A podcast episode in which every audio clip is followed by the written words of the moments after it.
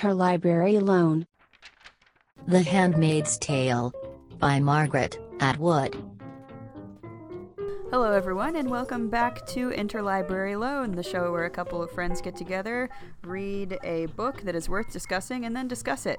Um, as we have been for the past one episode, we are currently digesting Margaret Atwood's The Handmaid's Tale. Today we're discussing sections 4, 5, and 6 Waiting Room, Nap, and Household. That's right. I'm Katie. I'm Sky. And I'm Lauren.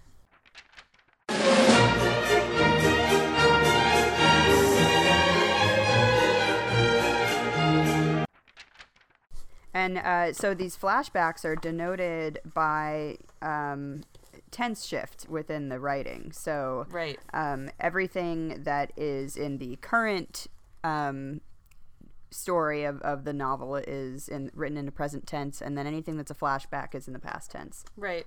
And the night sections, or in this case, where we read a nap section, um, those sections are all outside of the standard timeline, um, the, the sort of A plot.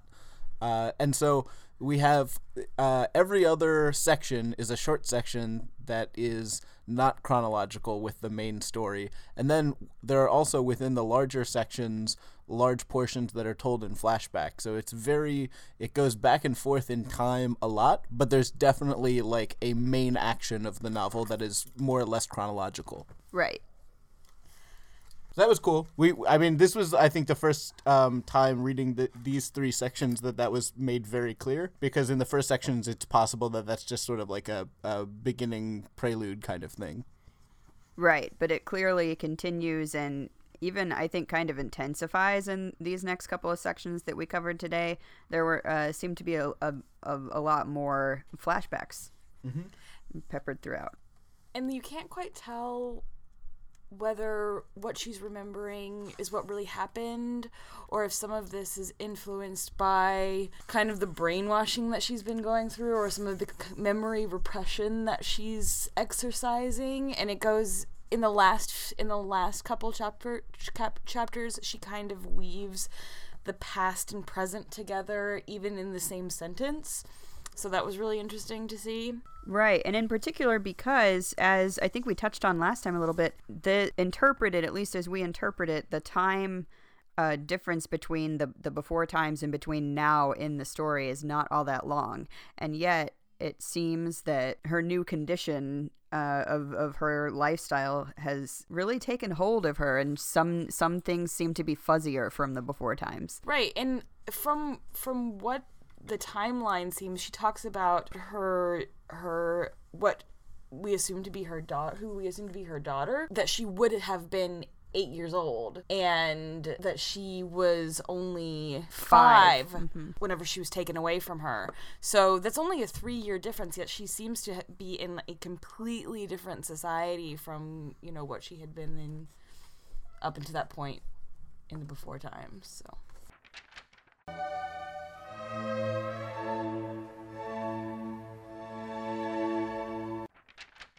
Um, so uh, there's something I wanted to touch on right as we begin uh, this section. So she is with, uh, she's coming back from a shopping trip um, with her friend of Ofglen, and so she had sh- she's talked about this before, but like like not feeling necessarily safe um, with her uh, with her companions, which we and we do learn the term handmaid in this section too, with other handmaids, not knowing if they're like firmly in the ideology or not. Um, so they're they're standing looking at this wall where they you know hang these bodies, right?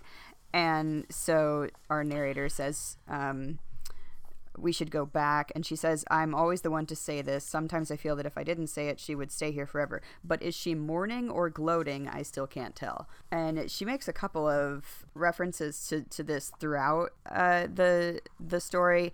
Uh, in this in this week's section and in, in, in last week's too, of um, not really being able to necessarily gauge others re- other others motives or um, real feelings if they do perhaps have real feelings that are that are outside of what what they should feel. Yes, a major um a major sort of recurring problem that Offred finds herself in is she can't be sure who is a true believer and who is not, who is dangerous and who is not, who may be an ally and who is not. Um, and there's very little way for her to understand, and so uh, for the most part, with Ofglen and others, she keeps silent and you know performs all of the motions expected of her. Um, but the whole time she wonders, you know, is she doing the same thing with me, or does she really believe? Is she a spy? Those, those sort of things. Exactly, and because this, of course, is an element of um, the way things are in the Republic of Gilead, which is also what we learn this uh, society is known as the Republic of Gilead uh, is that there are what are called eyes, um, or basically watchers, can be implanted anywhere. So there's a running current that becomes more and more prominent through throughout this particular section of uh, of like being watched and that um, control is orchestrated orchestrated through surveillance. There's if I mean, and if there's one character who is sort of definitively not an eye, it may be Serena Joy, who we mm-hmm. learn a lot about in this section. Um, what did you guys think about um, how much is revealed about Serena Joy in this section? Oh man, the Serena Joy stuff because so so she basically was like a spokesperson for women staying at home, right? Yeah, she was um, the Phyllis Schlafly of her day. yeah. yeah. And yet, uh, she has not really benefited from the society kind of taking hold of that idea and implementing it. No, she seems miserable and the um and Offred seems to find that as a small comfort for her own misery that Serena Joy seems to be equally if not more miserable in this new society based on her supposed like ideal form. And what do you know? Aiding and abetting the patriarchy does not in fact give you the rewards you might have hoped. Right? but in fact binds you to the same chains that everyone else is bound by. Um yeah, I think this was like it's you know, Serena Joy is introduced to us as I mean, she's an authority figure with almost complete power over Offred, uh, and yet we see in this section sort of like her tragic story and how sort of miserable and humiliated she herself is by the world she has helped create. Um, culminating in the last section of this story, in which like she has to be entirely physically present while her husband is raping uh, Offred. She she can test the word rape though. Okay, yeah. yes, but she, I mean, I don't like. I think that's what's going on. um, I I don't know. I thought that was interesting that she specifically says this isn't rape. Um, I signed up for this, is what she basically said. Yeah. Well, I don't think that makes that much of a difference. But yeah, so uh, yeah, she follows that up where with there wasn't a lot of choice, but there was some, and this is what I chose. But yeah, I, I'm I'm kind of with you, Sky. At the uh, well, I'm I'm wholly with with you on that. Uh, n- no, we can call that rape. So as I was reading this, I'm just looking down at like some of the notes that I jotted down, and I put down like Serena Joy equals female Trump question mark because she seems to be like one of these people who like lusts after this idea of something, and then once they have it, it's like they're miserable and they hate their lives. And I just kept, I'm, you know, like we've been talking about some of the political parallels between, uh, between you know the the Handmaid's Tale and and our current political situation, and that one just seemed really clear. It's like this awful caricature of a of a person who has you know really great media control but then when they get what they want they actually like hate it Right. The the job of being the oppressor is just as exhausting and humiliating and like soul destroying as being as the job of being the oppressed. Um, and I think that's something like that's very Orwellian in The Handmaid's Tale. That you know, even in the inner party, people are still miserable, and like it's it's still something that no one likes or wants, and yet that's the power system we have.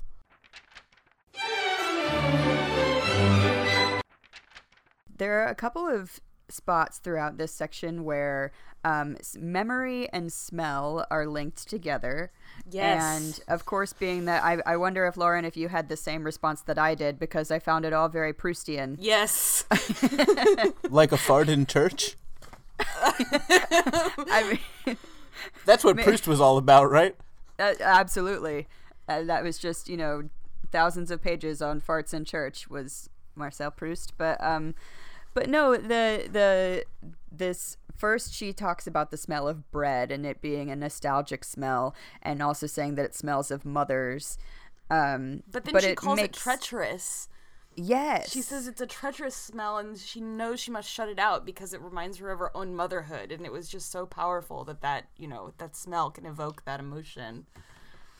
Right, and there's another time where it's uh, when she it's on her um man, like mandatory bath day, and the smell of like the bathe the bathing uh I guess the soap makes her it reminds her of her daughter. Yeah, that was really powerful, and I definitely was having the same thoughts. Very Proustian, very like Proust thinking about his cookie and you know, madeleine, and um, you It's like know, the- basically reliving i- experiences through smells.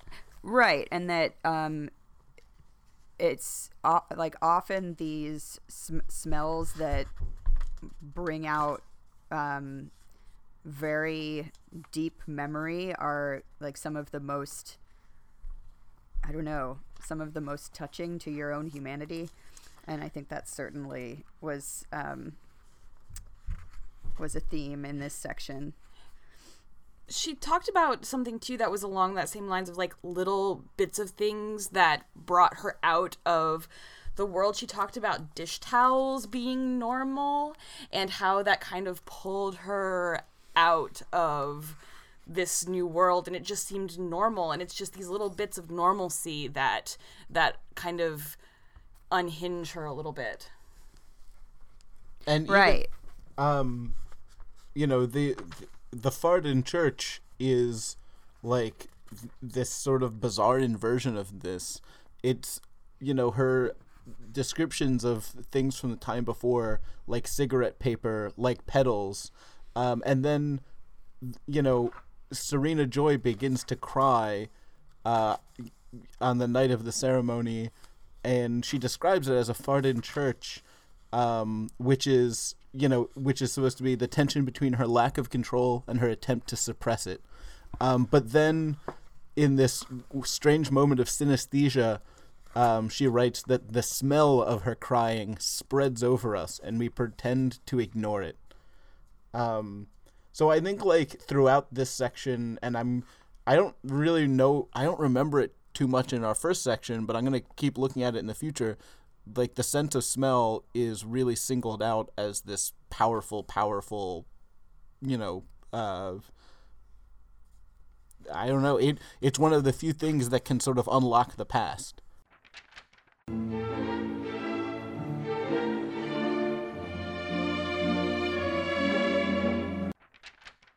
Um, and so something else that we run across is a certain, at, right at the beginning of this section, is a certain phrase that she finds. So she's she's talking about the room that she has, um, and exploring it, and she notices this scratched uh, phrase that is um, like on the baseboard in the corner. Nolite te bastardes carborundorum.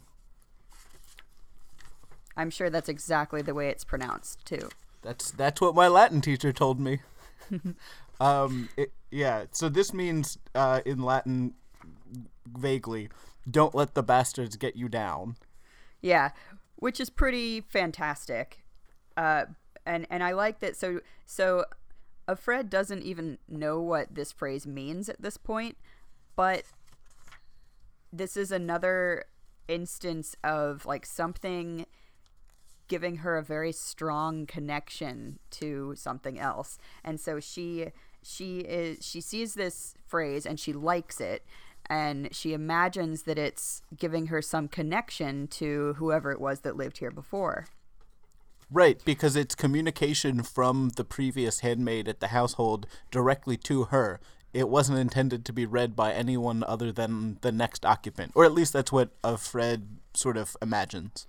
Oh, absolutely. Uh, Because, of course, you know, writing and reading are both forbidden. So, uh, were it to be discovered, it would be quite the scandal. But yeah, it's this like secret resistance. And even though she doesn't know what it means yet, I think just like the symbolism of that, like, even if she doesn't, like, um, uh, what's what's the word I wanted to use? Um, like I guess literally know what it means. She figuratively knows what it means. Right. So one of the things that I thought was interesting about this too is that like sh- this is kind of a recurring theme of Offred not knowing what things actually are or not really remembering correctly like words from songs and not quite she's she's a little bit of an unreliable narrator in so far as that she just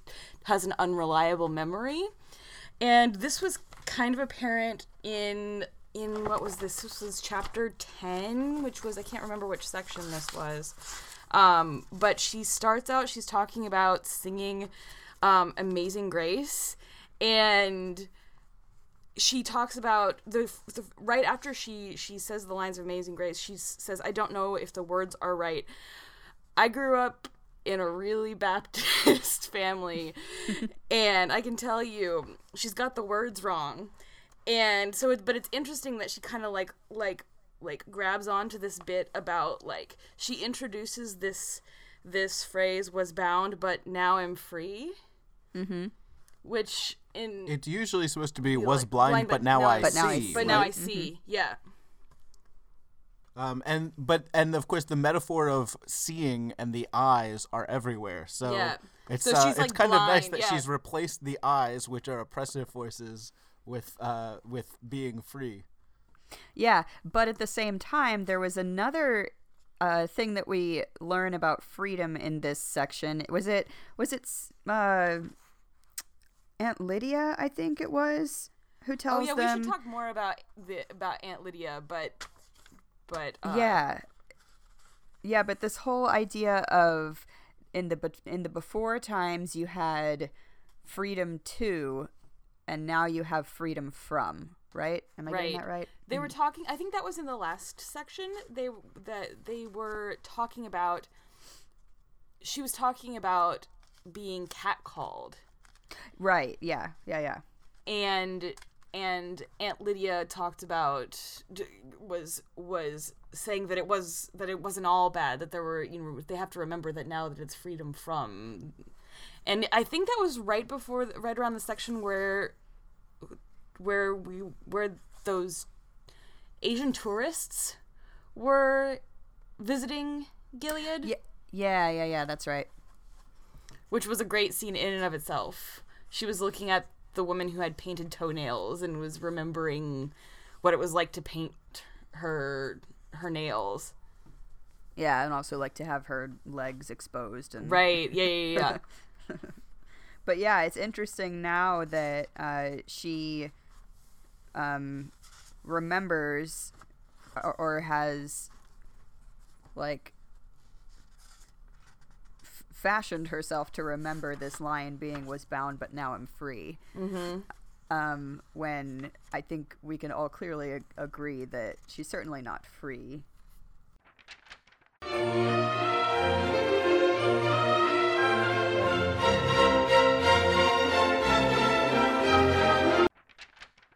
Um, so let's let's talk about this creepy visit to the doctor. oh, that was that was a great scene. Yeah. So we are learning more and more about the function of the handmaids. Um, and last week we had said that you know it it seems it definitely does seem sexual in nature, and pretty much this this section we learn their function is reproductive, um, which was you know hint, hinted at last time too. But anyway, um, so she's she goes to this doctor office for her examination. They examine them for disease and also for pregnancy and. Um, I I loved this bit about uh, like the symbolism on uh, on the door, and um, there's so it's got a gold eye painted on it, and eyes, of course, as we mentioned last time, are symbolic of this um, surveillance. Basically, um, someone's always watching, uh, and then um, with a snake twined sword upright beneath it, which of course we all know to uh, be a remnant of our current society. We know what that stands for. Um, like a sort of handle. And she said, The snakes and the sword are bits of broken symbolism left over from the time before. Oh, is this the sca- uh, the staff of Asclepius, but like, you know, bastardized into a sword? Yeah. I did not really pick up on that and was kind of wondering what that passage was about. But it seems like it it must have become a sword very quickly. Maybe I wonder if there's precedence for that in like military medical units to replace the staff with a sword, like in real life. Oh, I have no idea. Um, that seems unlikely, but I don't know. Maybe it has some basis in fact. But other members of the medical field had turned violent. It's not just the symbolism. I don't know if you you two noticed, but she mentions that the nurse is wearing a pistol. Oh, that's Yeah. fun. Yeah. One of the great things about this novel is that there is the constant threat of lethal violence and not in any kind of crazy way in just like hey you could just be shot by people um, and that is it's a threat that is constantly referenced and sometimes just like alluded to like the fact of being threatened is alluded to without any reference to a pistol for instance and it is almost never delivered upon so far there's only one or two instances where we have a you know thorough examination or an anecdote relating to that violence as in when um what is it was it a a handmaid or a martha that was shot by a inexperienced guard It was a Martha, wasn't it? Yeah, it was a Martha. And she was fumbling with her ID pass as she was trying to pass a checkpoint to go shopping. And the we know this because the I believe it was Offred who overheard the Marthas talking about it. And they seem to have a little bit more liberty to to express disapproval about the system that they live in than the handmaids. But they were they were saying that it was it was a it was a bad death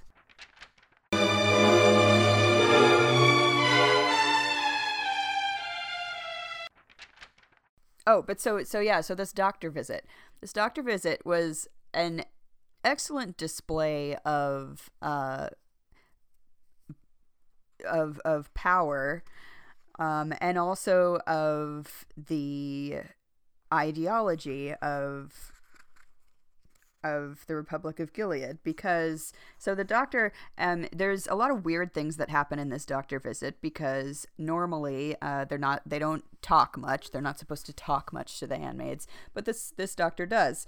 Um and she also um says so there's usually a sheet that uh basically covers the handmaid's face. So they're just a torso that the doctor is examining but um, he ends up like lifting the sheet anyway but and he and so he basically offers to have sex with her to help her um, get pregnant because he says that the commanders or I, I can't remember if he was saying her commander in particular or oh yeah most of the commanders says um, they're sterile which is of course a forbidden word um, but also the men are not the ones who are considered sterile if uh, the handmaids fail to conceive children it's um, basically in the republic of gilead She says, There are only women who are fruitful and women who are barren. That's the law. Yeah, they've gone back to what my European history teacher in high school would describe for like Henry VIII and other European monarchs, which was whenever there was a problem, the the king would say, mm, "It's not a problem with my junk. It must be a problem with your junk." exactly. but I thought it was interesting that they I mean it's like they're it's not that that this is something that they don't know as a society and are kind of like willing this way out of ignorance it's something that they scientifically know that men can be sterile and impotent but they are choosing this uh, to be like as a dogma and it's kind of like it's their their alternative facts we might say Yes. yes, exactly. Exactly. Because as you say, th- they they know factually that this is a thing that that that happens and yet it's it's forbidden to to say it. Yep. So she's left in this impossible position where the doctor could be sort of trying to tempt her to expose her, or the doctor could be being spied upon himself, or maybe the doctor is really trying to help her out, and she, like, apart from the craziness that she's, like, thinking about the doctor's offer as perhaps, like, a great opportunity for her, um, she's you know there's not she's in this difficult situation because um it's a it's an incredible risk. Right, because of the system of suppression and surveillance that that they live in. Like there's eh, there's really nothing that she can do. In the same sense that there's eh, like uh to say what was it? Someone asked how are you doing t- today? And like uh to to not answer would be to to to say that you were not doing well or whatever. So you just answer yeah i'm fine. Yes and well and in this section you know she's afraid either way because if she rejects the doctor's offer the doctor could falsify the results of her examination and so, you know severely impact her life in that way. So she's taking a risk either way. And uh, she in this particular episode she declines the doctor's offer um, but sort of keeps things open for the possibility of accepting it in the future. But what's again it's a situation that no matter what he has all the power. Exactly. Right. And right after that i thought it was really interesting that like right after that exam where her body is kind of just being poked and prodded you go we go straight into the bath and she talks about how she doesn't want to like she's she's like immersing herself in the comfort of the bath but then she talks about how she doesn't want to look at her body not because she's disgusted or ashamed or because it's immodest, but because she doesn't want to look at something that determines, you know, her social status. So, what did she say?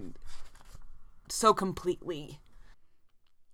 Right, because as she notes within the section that we read today too, she she's a vessel. Um she is a uterus and that's that's that's what her body is its function even there's in in one of those the flashbacks that she has um and she mentions uh what was her friend's name? Oh myra. Yeah, yeah this myra. Is Moira. this is Myra, or you know, this story about Myra is the women as a you know vessel for childbirth taken to a like grotesque extreme, in which they punish Myra by like severely lacerating and injuring her feet, and the you know the idea being like you don't need your feet. Like we Or can your hands. we can make Yeah. mess up your hands and feet as much as we want because that's not the important part. You, you don't need to look pretty, so we're not going to give you hand lotion or or creams or anything else. That's right. She she steals butter in this section and rubs it all over her because that's the only thing she has to to care for her skin. Um, which is like it's one of those things that like she's like not even sure if it really works and like It makes it's her something face like smell like cheese. yeah, and she sort of complains about it, and it's something that she says like every handmaid knows how to do this because they all learn it surreptitiously at the Red Center, um, and it's one of those things like when you read prison um, uh, accounts of of people being imprisoned, you know they do these ridiculous things because no one knows any better and they don't have anything better to use and so like you get like toilet wine uh, in a prison and they will throw bread in it because they're like, well, for wine you gotta have yeast, right? So you gotta throw some bread in, and it's like that's not how that works. But you know, but you know, people go to these desperate measures, and when deprived of useful information and you know tools and freedom, they'll do things like rub butter on their face and put bread in toilet wine. Don't drink toilet wine, people. This is a PSA from me. Hi, I'm Sky. A lot of people out there making toilet wine. I'm here to tell you it's a bad choice. Don't drink toilet wine. Dun dun dun. We're Interlibrary Loan and we approve this message.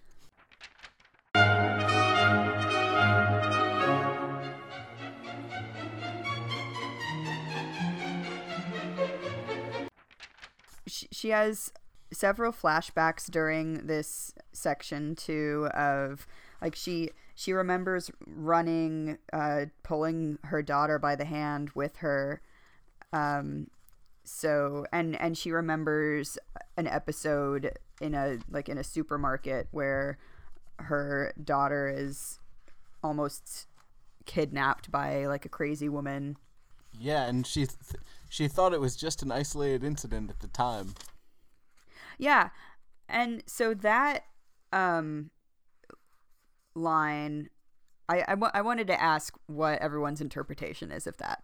Well, it seems like that's kind of hinting at the larger social problem at hand because infertility is kind of a recurring theme here, and you get hints here and there that this society is having problems producing children and that children are very valuable. Um, and this is like, this is an episode where the narrator herself encounters this like on a very real personal level where her child is like snatched away. So obviously this was starting in the before times before the you know the change of social order And it's also a way of repeating the horror of the narrator's child being taken from her. So I mean it sets up this like parallel with the ultimate flashback that we get of the child being taken from her. Now it's interesting, the narrator seems to know that the child is now dead. Although in the flashback the child is not killed but just taken from her. And then she seems to go back and forth on it's it's very interesting. The narrator, at least in these sections, seems to sort of go back and forth as to whether or not her child and Luke are alive or maybe alive or are dead. Well, she says that that is like a me- a coping mechanism that they're mm-hmm. told. She says it's it's easier to imagine that she had died. So she doesn't actually know if her daughter is alive or dead Oh, that makes a lot more sense because I was like, that's weird. Like in the flashback where the child is taken from her, the child isn't killed, and like that's weird. Like, why would the child be dead necessarily? So I guess yeah, maybe the child is not. Yeah, that's that's the idea is that she she doesn't know, but it's easier for her to think that Right. that she's dead so this and is like that she's not just still out there. That's what it kind of brings in this idea of Orwellian th- thought control, where even you know where the characters are even policing their own thoughts to cope and survive in this society.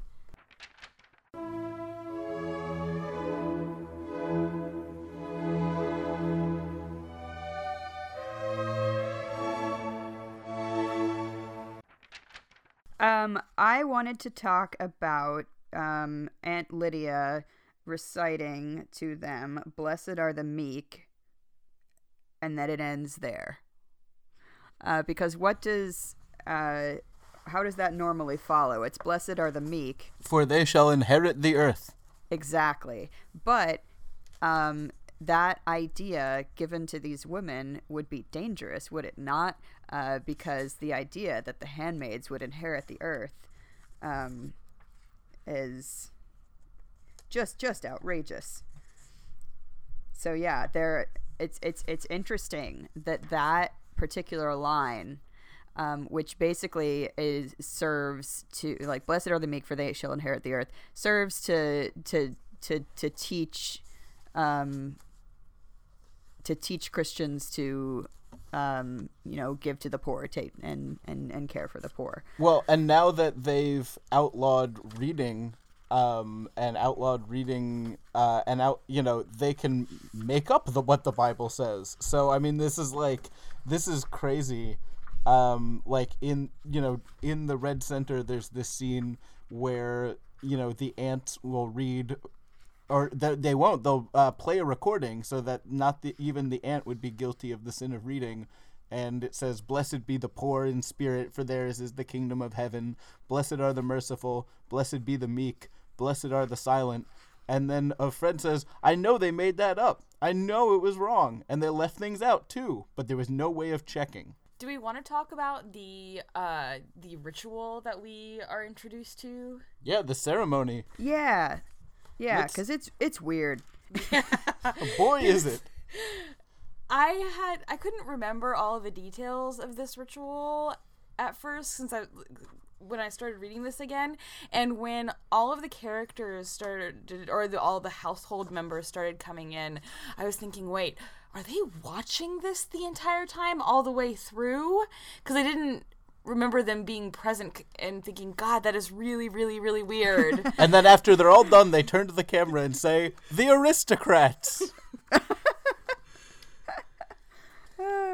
But no, yeah, it's only this first part of the ceremony Right. wherein all members of the household are, are there. And uh, so oddly, there's like a, a, a little. So um, Serena Joy lets them watch television.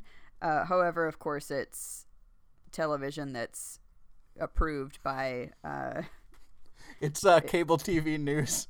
yeah, yeah. But it's also, you know, it's it's it's propaganda, and it's also a lot of uh, it, it- much much of it is religious in nature. In this ritual, the so the commander recites out of the Bible, that they can't read that's under lock and key right? And uh, but at the same time, Offred is silently reciting her new uh, mantra that she's found in her room. Right. And this is where we learn her name too, which is kind of interesting. On page four is the first time that we learn what the narrator's name is, but she says, she starts it off by saying, My name isn't Offred. I have another name, which nobody uses now because it's forbidden. So the first instance where we learn what the narrator's name is, she's saying, she's like denying that name. Um, and I mean, we figured that she probably had some other name, but she doesn't tell us what it is. It's like a secret that she's keeping even from us, the reader.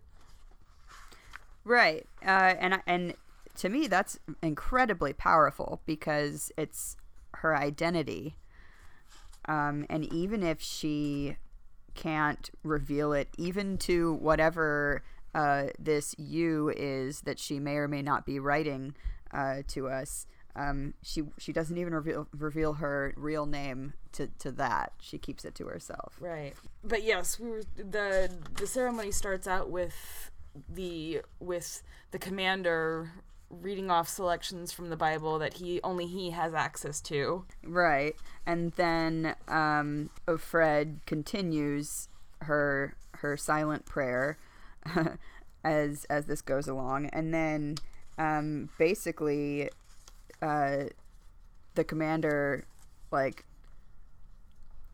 she, she says the commander clears his throat. This is what he does to let us know that in his opinion it's time we stopped praying. Yeah, there's, I mean, there's a lot of sort of funny bits in here. the way she describes it is just bizarre and like kind of funny but not funny you know?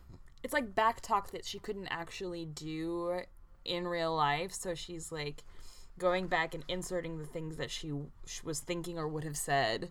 Yeah, and I think here she's, you know, highlighting the absurdity of the whole ceremony, which all of them participate in with the utmost seriousness, but is like this kind of unbelievable, like grotesque farce. And they all sort of know it, but they all have to play along anyway. uh, and then comes the second part which is h- highly more disturbing than the first and this is And so it's graphic. and very graphic yeah and graphic but also incredibly impersonal and um uh and and like uh, fred describes it that way too um so basically what happens is uh, the Serena Joy is there, and she's fully clothed. Uh, Offred is there, and she is partially clothed, um, just with her skirt hiked up, and uh, the commander is there. Fully clothed in his uniform. So she she basically is, lays like with her head on uh, on Serena Joy's like pu- pubic bone, and they hold hands the whole time um, to show that they're like one body, one flesh. Um, and then she, uh, Fred use the uses the word. She says, um, "The commander is fucking." And she says, I, w- I do not say making love because this is not what he's doing. Copulating too would be inaccurate because it would imply two people and only one is involved. Nor does rape cover it. Nothing is going on here that I haven't signed up for. There wasn't a lot of choice, but there was some, and this is what I chose. And I, I do think, though, I can test that. Right. I mean, multiple like there is a degree to which Offred has internalized as a you know as if nothing else uh, by necessity the sort of like n- non-consent based sex culture in this society. Right, and I mean, up until this point, there we get a lot of hints of how like how the Aunts enforced this blaming the victim. Where there was a, there was a, an episode where, um, Oh yeah, that was that was intense as right, well. where the where the one of the girls is talking about how she was gang raped at fourteen, and they they all chant that it's her fault, and Yeah, that and they you know, shame her. right, and that um, what do they say that that such things don't happen to nice women, so you know she kind Yeah. of owns this like she she owns this choice even if it wasn't really a choice Yeah, it that's that was incredibly disturbing. So that's the, here's that episode. So um Aunt Helena is asking whose fault is was it, and so they all chant her fault, her fault, her fault. And Aunt Helena says, "Who led them on? She did, she did, she did." And then, why did God allow such a terrible thing to happen? Teach her a lesson. Teach her a lesson. Teach her a lesson. Oh, it's just And then in this section, really disturbing. yeah in the ceremony, uh, Offred is being raped by the commander, um, but you know there, the what rape means in this culture does not encompass what is happening. This is the ceremony. This is a different thing. Rape still exists in this world, but it means a very different thing. You know, um, but that doesn't mean we the readers have to believe that, right? We I think you know this scene. We can very clearly identify what is going on here as a rape, and you know the fact that it is sort of like sanctioned by the society does not change, and in some senses enhances how like absolutely horrific and crazy it is. Oh, absolutely. Because even if Offred chose to be a handmaid, um, even if she says she quote signed up for it, um, it's it's institutionalized by the Republic of Gilead. Um, that that doesn't ch- like change the definition of what's happening. Yeah, and she hints that this is not anything new in society because she talks about, she says she thinks in, about what Queen Victoria said to her daughter, which is just, you know, close your eyes and think of England. Um, yeah, I think actually that brings me to that that that brings us to like a really important um like thing that I've been picking up on throughout this novel, which is like how different is the world described in this novel really from for instance Victorian England, right? Like how different is the oppression that we see here from historical oppression of women and the poor and servants, etc., in historical times? uh, in some senses, obviously very different, right? This is a dystopian novel, and it's supposed to shock us in some ways. But in other ways, like, I feel like especially the scenes with the Marthas are straight out of a sort of upstairs, downstairs type story that we're all very familiar with. Um, and I feel like um, the uh, you know, we, so we had we have one of our great listeners, uh, Avon McMaster. Shout out, hey, um, was talking to Katie and I on Twitter about our last episode, and she was saying like, you know, it's interesting that you guys picked out that the before time is different than our own time. It always seemed to me that the point was that the before time could become the world of the Handmaid's Tale, or our time could become the world of the Handmaid's Tale with only a few differences. Um, and I think one thing that that sort of highlighted for me was that for us, um, especially all of us who were born around the time that this novel was published and grew up after the world it, it sort of describes, the real historical past is just as dystopian and horrifying as this imagined future. Yeah, and I I think that's like that's actually kind of a good segue to something I kept wanting to touch back on, which is that she talks about how you know if you live something and long enough, anything can seem normal because you kind of live by by ignoring what like whatever is going on whatever is happening in your your day-to-day life that is your metric for for you know gauging whether that is normal or not. And she says on like page 56 we lived as usual by ignoring. Ignoring isn't the same as ignorance. You have to work at it. Mm-hmm. oh yeah. Yeah. And then she's also told uh you know you'll become accustomed to to you'll become accustomed to this life yeah yep also their clothes are called habits habits are hard to break ha- habits are hard to break in the desert there is no sign that says, Thou shalt not eat stones. What is going to happen with her and Nick? Yeah. Oh.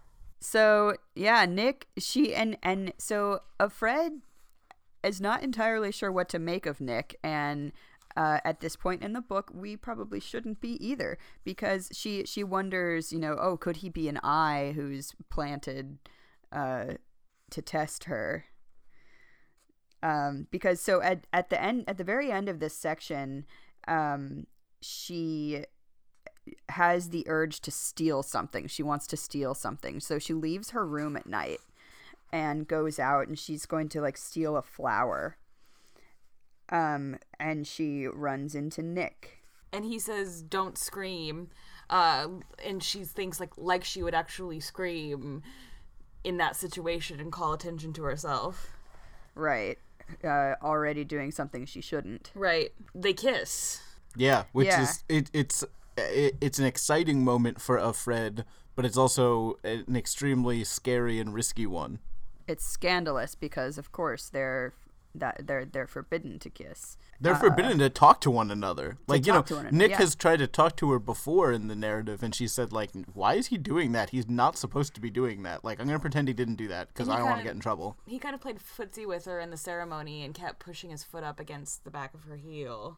Right. Mm-hmm. Um, I think that Offred's um sort of like constant urge to steal things and to get away with things is also sort of these links back to people who are imprisoned uh, or people who are servants in the sort of like class systems uh, of you know of uh, you know like a like a Victorian novel or something like that right? Like when you're kept in these really oppressive conditions and you have so little power um, like even meaningless theft becomes a way of exerting control and power over your situation um, so you know, so the the urge to steal something is like control, and then Nick comes in in this last section and is you know sort of takes control away from Offred in this moment.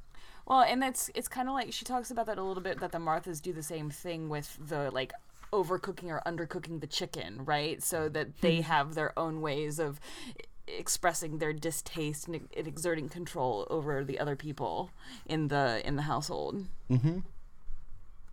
Which is like not too different than like descriptions of you know characters in like Charles Dickens novels and things like that. You know, like these are not new patterns of behavior related to this dystopia, but are instead like Margaret Atwood examining in like power inequalities more generally.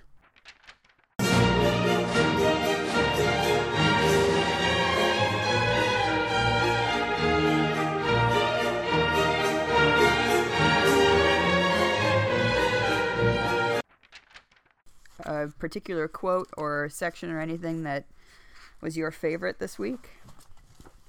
Uh, we went over mine, which was um, a fart in church. And and that whole passage. That one was pretty golden. Um, I think for me, so uh, Fred is talking about this ritual of using the butter as like a, a skin moist- moisturizer, and she says, um, as long as we do this, butter our skin and keep it soft, we can believe that we will someday get out, that we will be touched again in love or desire. We have ceremonies of our own, private ones, and um, yeah, I, I that section just was like similar to her uh, new mantra that she's discovered from the baseboard in the corner of her room. It's a little very small act of resistance that she can do in the same way that she like she can repeat her former name to herself even though she doesn't reveal it.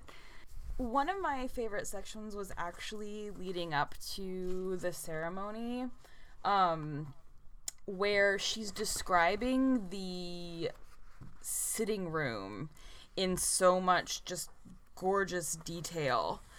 And it's something that, you know, it kind of builds up the anticipation about we don't know what this weird ceremony is going to be like, but she takes her time to kind of like describe as she's sitting there waiting and looking at the, the various trinkets and the furniture and um and it's a really stark contrast between her own bare simple room and kind of like the ornate um you know decor that's in this like in this living room. Um and there was one passage in particular that she said that money has trickled through this room for years and years as if through an underground cavern crusting and hardening like stalactites into these forms. And so even in this in this new like you know society that's supposed to be better it's still like money and and as a form of power is still very much you know present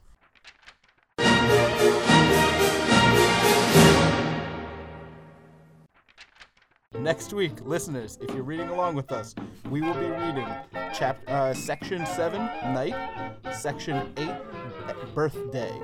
Uh, so this will take us to page 140 in the paperback version.